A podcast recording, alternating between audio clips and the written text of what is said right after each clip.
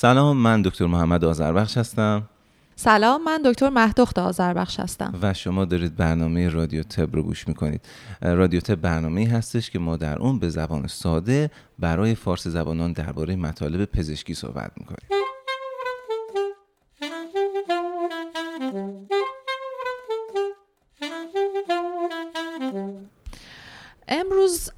قرار هست که راجع به دیابت و رانندگی صحبت کنیم. آره من فکر می‌کنم این یکی از مطالبی هستش که در زبان فارسی کم بهش پرداخته شده. به خاطر اینکه ابتلا به بیماری دیابت یک سری عوارض و خطراتی داره که ممکنه که اون فرد در هنگام رانندگی دچار حادثه و سانحه بشه. ما امروز می‌خوایم راجع به اینا صحبت بکنیم. به طور کلی اگه بخوایم مثلا توضیح بدیم راجع به رانندگی رانندگی یه امر خطیری هست. بالاخره آدم باید حواسش جمع باشه ارتباط نمی‌دونم بیناییش و تمرکزش و حرکات دست و پاش همه درست باشه و فیزیکی درسته. آره همه ابعاد بدن باید حاضر و ناظر بر کاری که داره می‌کنه باشه. و اگر چیزی در این اختلال ایجاد بکنه این باعث چی میشه؟ که می‌تونه منجر به حادثه بشه تاثیر بدی روی خودمون فرد بذاره یا دیگران به خطر همراهش دقیقا.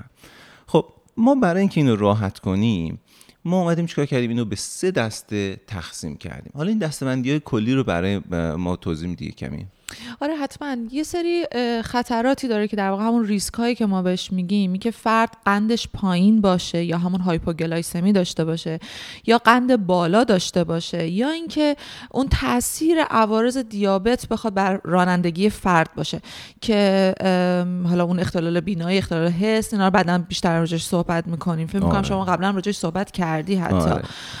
و حالا بیماری همراه با قند خون اون بیماریایی که همراهی دارن که شایع‌تر هستن پس بذار با افت قند خون شروع کنیم. درسته؟ پس ما اولین چیزی می‌خوایم راجش حرف بزنیم اینه که یه فردی که داره رانندگی می‌کنه به دلیل اینکه داره دارو مصرف می‌کنه علل خصوص کسانی که دارن انسولین استفاده می‌کنن ممکنه قند خونشون موقع رانندگی بیفته. خب قند خونشون بیفته چه اتفاقی میفته مگه؟ خب اهمیت قند خون از این جهته که ما به راحتی می‌تونیم مثلا جلوشو بگیریم. یعنی سری علائم اولیه داره که برای فرد ایجاد میشه و که به راحتی قابل درمان و کنترل هستش. خب و اگر این اینا رو نشناسیم و یا فرد آگاهی بهش نداشته باشه و در واقع کنترل و درمان نشه بهش توجه نشه میره وارد مراحل جدیتری میشه که می‌تونه باعث کاهش سطح هوشیاری فرد بشه و اون عوارض بیماری بروز پیدا کنه و فرد به خطر بیشتر بیفته. درسته. یعنی وقتی که قندش میفته به دلیل اینکه سلول های مغزی ما فقط می‌تونن از قند استفاده بکنن وقتی قند از یه سطحی میفته عملکرد سلول های مغزی مختل میشه اختلال بینایی اختلال تمرکز کاهش سطح هوشیاری اتفاق میفته فرد پشت فرمون به سادگی بیهوش میشه. درنچه به سادگی ممکنه چیکار کنه؟ تصادف کنه. خب پس ما با این قضیه وقتی می‌خوایم مواجه بشیم بهش به دو صورت نگاه می‌کنیم. میگیم که خب آقا چیکار کنیم که این اتفاق نیفته؟ اگر خدای نکرده این اتفاق داره میفته چجوری جلوشو همون لحظه بگیریم؟ بله. درسته. برای اینکه از این جریان ما پیشگیری کنیم اومدیم یک حد مرزی رو گذاشتیم. گفتیم که آقا قبل از اینکه رانندگی می‌خوای شروع بکنی و در طول رانندگی قند تو همیشه باید بالای این مرز باشه. چون وقتی از این مرز بیفتی پایین دیگه حرکت مغز دیگه کار کارایی مغزت مهالود میشه و کار دست خود ممکنه بدی. اون حد مرز چنده؟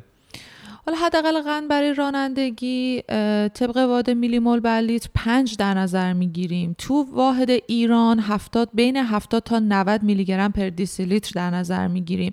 که البته این عددی که ما داریم میگیم عدد اون هایپوگلایسمی که تو بیمارستان براش تعریف می‌کنیم که زیر 4 و 6 و زیر 70 هست نیست. ما برای رانندگی ترجیح میدیم که این اعداد رو در حد بالاتری در نظر بگیریم چون نمی‌خوایم که فرد به خطر بیفته. دست بالاتر رو می‌گیریم. دست بالا می‌گیریم. کار مغزی خطیره. سب نمی کنیم که قند بیفته. حالا تا 4 و 6 که تو بخوای بیهوش بشی که تو ما تازه بگیم آ آقا شرمنده مثل که قندت هم افتاده از نظر بالینی هم مثل که به پزشکی هم قند افتاده بذار به دادت برسه. بله. پس یه مقدار همیشه اونش کار کنیم بالاتر.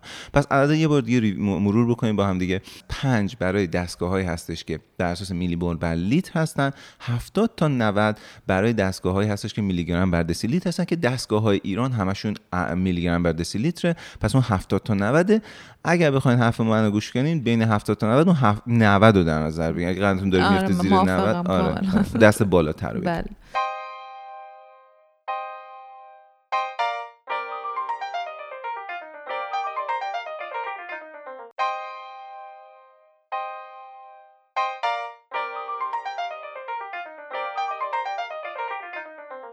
خب. پس این شد چی؟ مرز ما. درسته؟ حالا برای پیشگیری باید چیکار کنیم؟ ما برای جلوگیری از این افت قند و نگه داشتن قند توی این سطح همونطور که شما بهش اشاره کردی یه پیشگیری از افت قند داریم و اگر اتفاق افتاد یه درمان براش داریم. پیشگیری از افت قند خون یا همون هایپوگلایسمی قبل از اینکه ما هر چیزی رو که بخوایم بگیم این هست که فرد باید کنترل مناسب روی قند خون خودش داشته باشه. یعنی داراشو سر وقت بخوره ویزیت های روتین پزشکیشو انجام بده. حالا با توجه به اینکه ما اینو در نظر داریم که فرد این رو داره انجام میده میایم میگیم که پیش از شروع حرکت فرد م، قند خونش رو چک بکنه. اگر تو مسیر طولانی قراره باشه هر دو ساعت بعد قند خونش رو چک بکنه. همیشه باید یک خوراکی و یا یه آشامیدنی قنددار که سریع اثر باشه هم همراه خودش توی ماشین داشته باشه. دقیقا درسته. پس این پس سه نکته که بسیار مهم بهش اشاره کردی. یک قانون کلی وجود داره آقا. کسی که قندش همیشه درست حسابی تنظیمه خب احتمال اینکه این بلایا سرش بیاد که قندش یه دفعه بیفته یه دفعه بره بالا کمتره. آدمایی که قندشون تنظیمه اینا داروهاشون رو معمولا مرتب می‌خورن. معمولا غذاهاشون رو سر وقت می‌خورن. چون غذا خوردن یه فرد. دیابتی با آدم عادی فرق می‌کنه. باید سر ساعت همون موقع که مثلا داری دارو تو استفاده می‌کنی سر ساعت غذا تو بخوری میان وعده ها تنظیم باشه.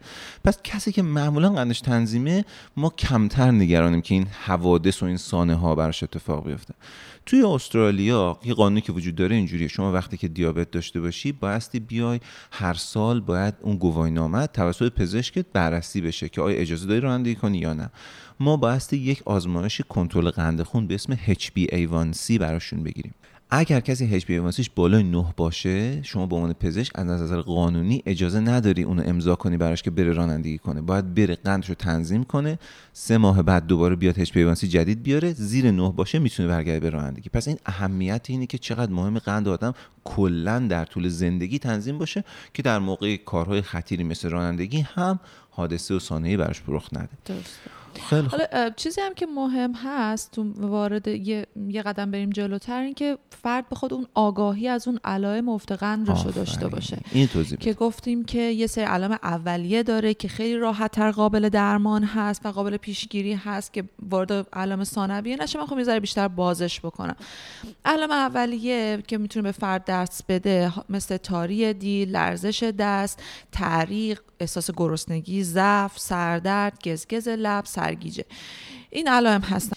که اگر این علائم درمان نشه فرد وارد در واقع علائم ثانویه رو تجربه می‌کنه که مثل بیقراری اختلال دید اختلال تمرکز و بعد این منجر به افت سطح هوشیاری ممکنه بشه که خدای نکرده منجر به تصادف میشه. و یه. یه چیزی هم که من همینجا داخل پرانتز تا یادم هست بگم اینه که در افرادی که مبتلا سالیان هست که مبتلا به دیابت هستن ممکنه علائم مرحله اول رو نداشته باشن و مستقیم فرد وارد علائم ثانویه بشه. یعنی علائم ثانویه رو تجربه بکنه. بنابراین برای این افراد خیلی خیلی واجب تر هست که پیشگیری و درمان دقیق تر بخوان نسبت آره. کاملا درسته. ببین همونجور که. گفتی پس هدف اولیه ما این هستش که این اتفاق برای کسی نیفته. چیکار کنی؟ آقا قندتون رو قبل از اینکه سوار ماشین بشین چک کنی. هر دو ساعت هم قندتون رو چک کنی. ولی اگر اتفاق افتاد هم باید آماده باش باشیم. آماده باش ما هم همونطور که گفتی اینه که علامت های اولیه و سریع رو بشناسیم. خب؟ هم خودش هم اطرافیانش حتی. کسایی که باش هستن تو مسیر. آره آره. این خیلی نکته مهمه. چون ممکنه طرف موقع رانندگی یه دفعه برگرده به خانومش یا به شوهرش بگه آقا مثلا حالم خوب نیست و اگه تو بدونی می‌تونی خیلی راحتتر بهش کمک بکنی. پس این علامت ها رو بشناسیم. این علامت ها رو وقتی که به محض اینکه تو مرحله اولیه اتفاق افتاد برای درمانش چیکار کنیم؟ اقدام بکنیم.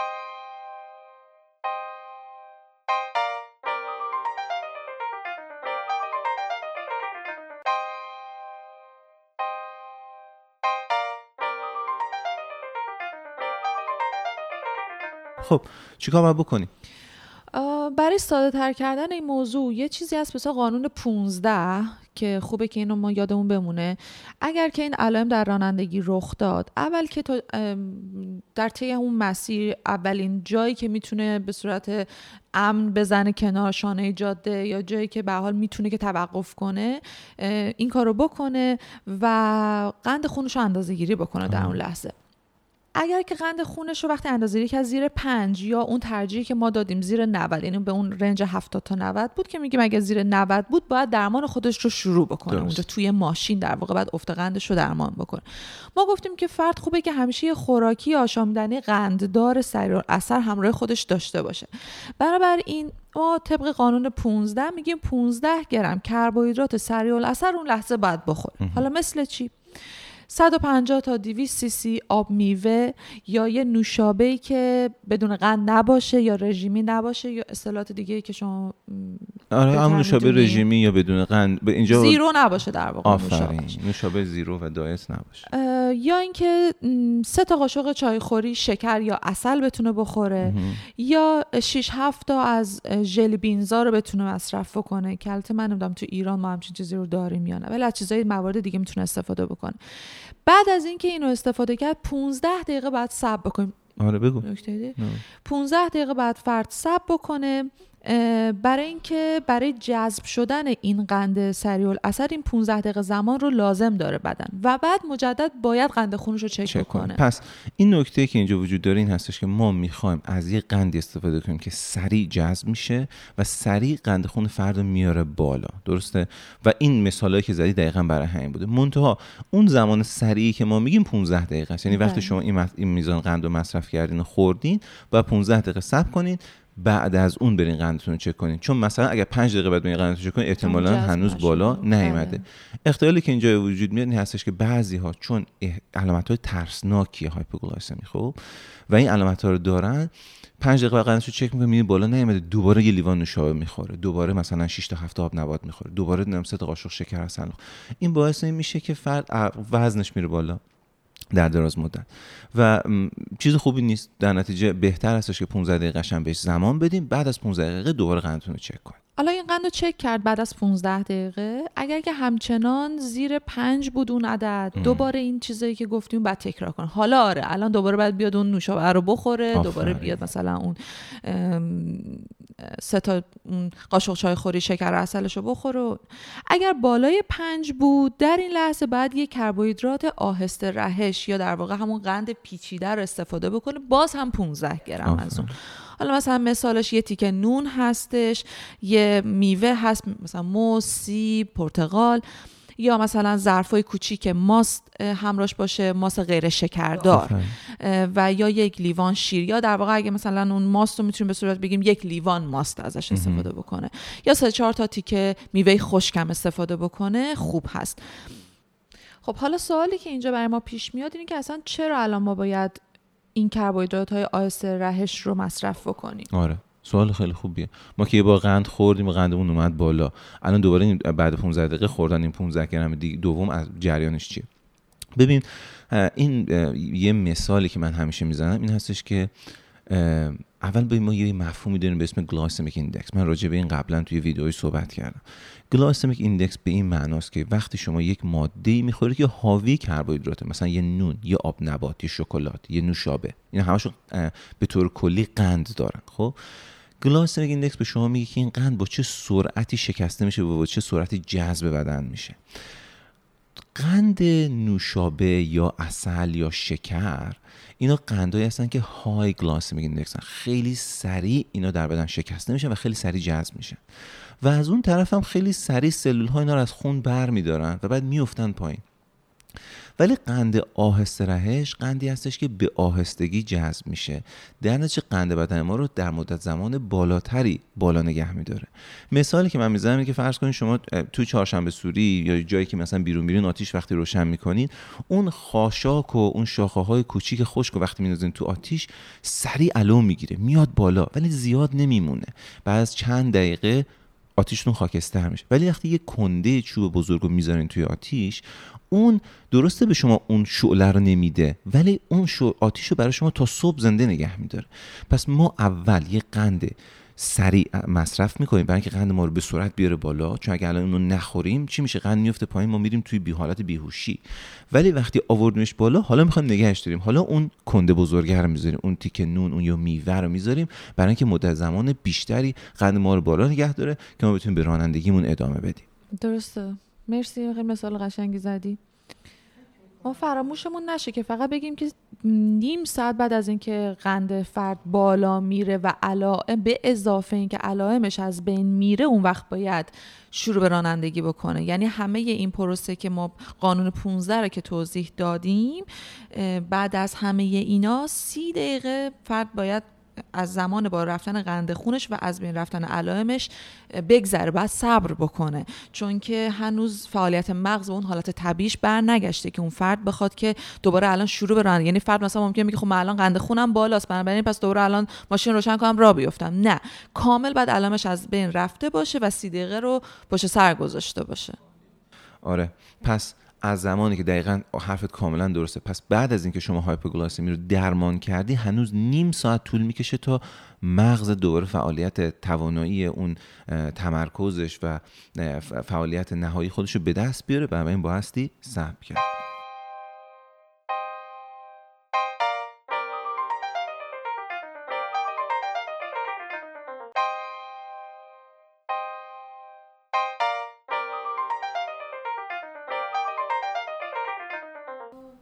خب حالا من یه کوچولو با اجازه دوباره برمیگردم به اون مطلبی که تو گفتی درباره داخل پرانتز گفتی. یه چیزی وجود داره به اسم hypoglycemic awareness خب این مطلب بسیار مهمه. من اصطلاح انگلیسی رو استفاده کردم چون توی تکس ما نوشته شده. به فارسی ترجمه بکنیم میشه توانایی درک علائم اولیه افت قند این شامل تعریق گرسنگی لرزش احساس سرگیجه هست آفرین. اینا علامت های اولیه هست. همونطور که گفتی افرادی که سالهای طولانی از دیابتشون گذشته اینها علامت اولیه رو ممکنه متوجه نشن. یعنی قندشون میفته بدون اینکه این علامت در اینا رخ بده. اینا موقعی به خودشون میان که دیگه دارن میان توی کما. بنابراین برای این آدم ها بازم همونجوری گفتیم ما بیشتر و بیشتر توصیه می‌کنیم که یک مواظب قندتون باشین به طور کلی قندتون خوب کنترل کنین. دومی که هرگز بدون که قندتون رو چک کنین پشت رول نشینین و هر دو ساعت حتما قندتون رو چک کنین. من فکر می‌کنم درباره افت قند خون کامل صحبت کردیم. گفتیم پس سه علت سه ریسک برای فرد دیابتی در هنگام رانندگی وجود داره. یک افت قند خون بود. من فکر کنم پروندهش می‌تونیم ببندیم. دومی بالا رفتن قند خونه. خب با رفتن قند خون یا همون هایپرگلایسمی هم باز علائم مثل خستگی تاری دید تهوع اینا رو میده.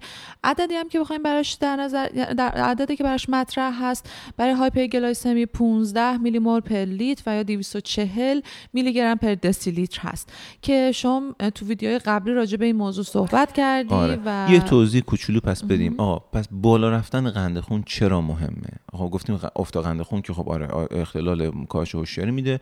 من الان قندم چک کردم مثلا قندم پایین نیست. قندم خیلی هم بالا چه بهتر که پس پس می‌تونم مثلا 6 ساعت رانندگی کنم به جای دو ساعت. درسته؟ دیگه یه فرم در واقع روی کرده به این سوال. به طور کلی وقتی قند شما از این عدد بالاتره از 15 میلی مول بر لیتر بالاتره از 240 میلی گرم بر دسیلیتر بالاتره این خبر خوب نیست. این معمولا نشون دهنده این که سیستم حمل و نقل قند در خون که بر اساس انسولین هستش این تقریبا از کار افتاده در اون لحظه.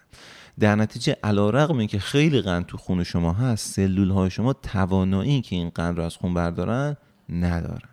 بنابراین سلول ها گرسنه میمونن. وقتی سلول ها گرسنه میمونن شروع می‌کنن به سوزوندن چربی به صورت ناقص. یه سوخت و ساز ناقصیه. تولید یک ماده می‌کنه به نام کتون و کتون یک اسیده.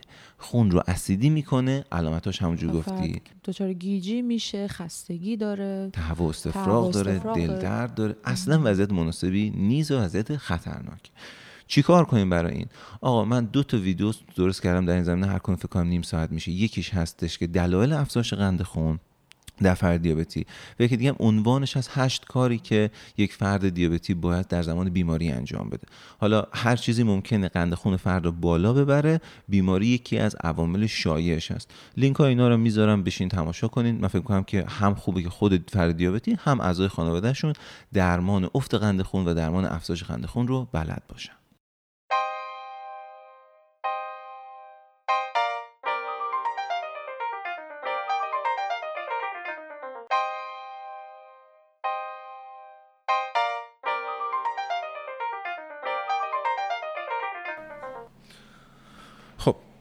پس ما تا الان راجع به دو تا عامل صحبت کردیم. گفتیم کاهش قند خون و افزایش قند خون. این دو تا دو تا عاملی هستن که اثرات بدی بر توانایی رانندگی فرد داره. سومین علامت چیه؟ سومین عامل چیه؟ سومین عامل عوارض و بیماری های مرتبط به دیابت به طور کلی. خب یه مثال بزن. عوارض بیماری دیابت می‌تونه مثل اختلال بینایی برای فرد باشه به خاطر اینکه توی بیماری دیابت فرد عروق کوچیکش خیلی درگیر میشه آسیب می‌بینه شکننده است و می‌تونه که یه سری مشکلاتی رو تو شبکیه فرد ایجاد بکنه عروق شبکیه فرد رو در واقع تحت تاثیر قرار بده. یه توضیح کوچولی من بدم برای کسی که نمی‌دونه شبکیه چیه. شبکیه چون آناتومی چشم بلد باشی دیگه بخوای شبکیه رو بدونی. شبکیه یه پرده جادوییه که در پشت چشمه پشت کره چشم و در واقع دیوار عقب کره چشمه که این حساس به نوره. وقتی نور وارد چشم میشه اون شبکیه است که این نور رو می‌فهمه اینو ترجمه می‌کنه به یک سری ایمپالس های الکتریکی میفرسته به مغز و مغز می‌تونه اونها رو چیکار کنه؟ بشناسه. و وقتی عروقش آسیب ببینه یعنی این پرده کدر میشه و فرد بیناییش دچار اختلال دچار تاریه دید میشه درسته. بنابراین فرد دیابت بعد هر دوازده ماه ویزیت چشم پزشکی رو داشته باشه که شبکیهش معاینه بشه. احسن. مورد بعدی که می‌تونه براش پیش بیاد که شایم هست تو دیابت اختلال حسی هست توی دست و پای فرد می‌تونه ایجاد بشه که ما بهش همون نوروپاتی میگیم. به این صورت که فرد ممکنه که احساس گزگز و مورمور داشته باشه احساس خواب رفتگی بیهسی داشته باشه به صورت در واقع همون دستکش و جوراب میگن و اختلال در واقع حس عمقی داشته باشه. یعنی به این صورت که فرد متوجه نیست که دست یا پاش تو چه وضعیتی قرار داره. و ممکنه که پدال گاز یا ترمز رو گم بکنه و در واقع خطرناک. آره. بله. برای که از این اتفاقات پیشگیری بکنیم لازم هستش که قندمون به خوبی کنترل باشه. خب در اینکه پا توسط پزشک توسط پزشک متخصص یا متخصص پا باید هر سال معاینه بشه. این معاینه شامل چک نبض پا هست و چک همین حساس یعنی حس سطحی و حس عمقی و حس وضعیت رو اونها به سادگی می‌تونن برای شما چک بکنن. این هم حداقل آره خیلی سریع انجام میشه. 15 دقیقه وقت می‌بره. این کارم حداقل باید هر 12 ماه انجام بشه. خب دیگه چه عوارضی وجود داره؟ یه درگیری دیگه هم که دارن افراد به خصوص افرادی که مبتلا به دیابت نوع دو هم هستن یه اصطلاحی هست به اسم sleep apnea ها. ترجمه کنیم sleep apnea. sleep یعنی خواب. آپنه یک وضعیتیه در پزشکی که طرف تنفس طبیعیش به شماره میافته. یعنی انقدر فاصله تنفساش از هم زیاد میشه که به نظر میسه بعضی وقتا نفس نمی‌کشه. اسلیپ آپنه رو وقتی بخوایم برای یه فردی ببینیم احتمال خیلی زیاد ما اینو دیدیم. تو آدما تو فیلما. اینجوری که یه طرفی هست که تقریبا با دهن باز خوابیده و داره خورناس می‌کشه و هر از گاهی یه دفعه به نظر می‌رسه که این یه دفعه نفسش بند میاد نفس نمی‌کشه نمی‌کشه نمی‌کشه و بعد یه دفعه با یه یه صدا اینجوری میده دور شروع می‌کنه نفس کشیدن. اهمیت این در چیه؟ آقا یک در این حالت اسلیپ آپنیا چون نفس به شماره میفته یه, فاز یه فازی اتفاق میفته که نفس طرف اصلا نمی‌کشه. یه مرکزی در مغز وجود داره که این مرتب داره این خون ما رو نمونه برداری می‌کنه و اکسیژنش رو چک می‌کنه. وقتی که نفس فرد به شماره میفته و قطع میشه طبیعتا اکسیژن میفته پایین. وقتی که این اکسیژن میفته پایین تا یه جای مغز تحمل می‌کنه. ولی بیدار می‌کنه. آفرین. ولی وقتی که این از این حدی پایین تر بیفته مغز میگه آقا شرمنده من بیدارت کنم تو نفس بکشی. و مرتب فرد از خواب بیدار میشه. حتی اگر متوجه نشه حتی اگر خودش بیدار بیدار نشه خوابهاش بسیار بیکیفیت خواهد بود. صبح روز بعد بیدار میشه میده ای با دهنش خشکه سرش درد می‌کنه خسته از همش در طول روز و تمرکز نداره گیجه. دقیقا. و چون تمرکز نداره و خواب آلوده این در نتیجه چه اتفاق براش میفته؟ ماشین پشت ماشین و ممکنه پشت ماشین خوابش بره یک لحظه هم خوابش بره کفایت می‌کنه اینکه تصادف بکنه. درست. پس اگر کسی هستش که این علامت ها رو داره خوابالوده خسته است همش در طول روز در موقعیت های مختلف چرتش می‌گیره. مثلا تا میشینه جوی تلویزیون خوابش می‌بره. تا یه غذایی می‌خوره خوابش می‌بره. حتی مثلا میگه آقا من یه دفعه پشت فرمون خوابم برد. و خورناس می‌کشه و دیگران دیدن که آقا این نه مثلا واقعا شب نفسش بند میاد موقع چیز.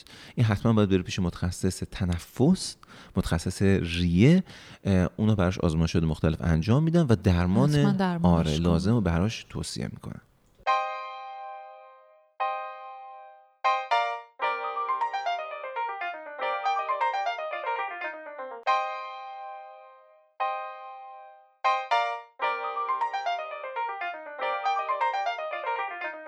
دیگه چی به دیابت ارتباط پیدا می‌کنه؟ دیگه یه سری بیماری ها هستن که همراهیشون با دیابت بیشتر هست. مثل بیماری قلب و عروق و بیماری فشار خون. این هم جزء مواردی است که فرد باید دائم چک بکنه و حواسش باشه. دقیقا.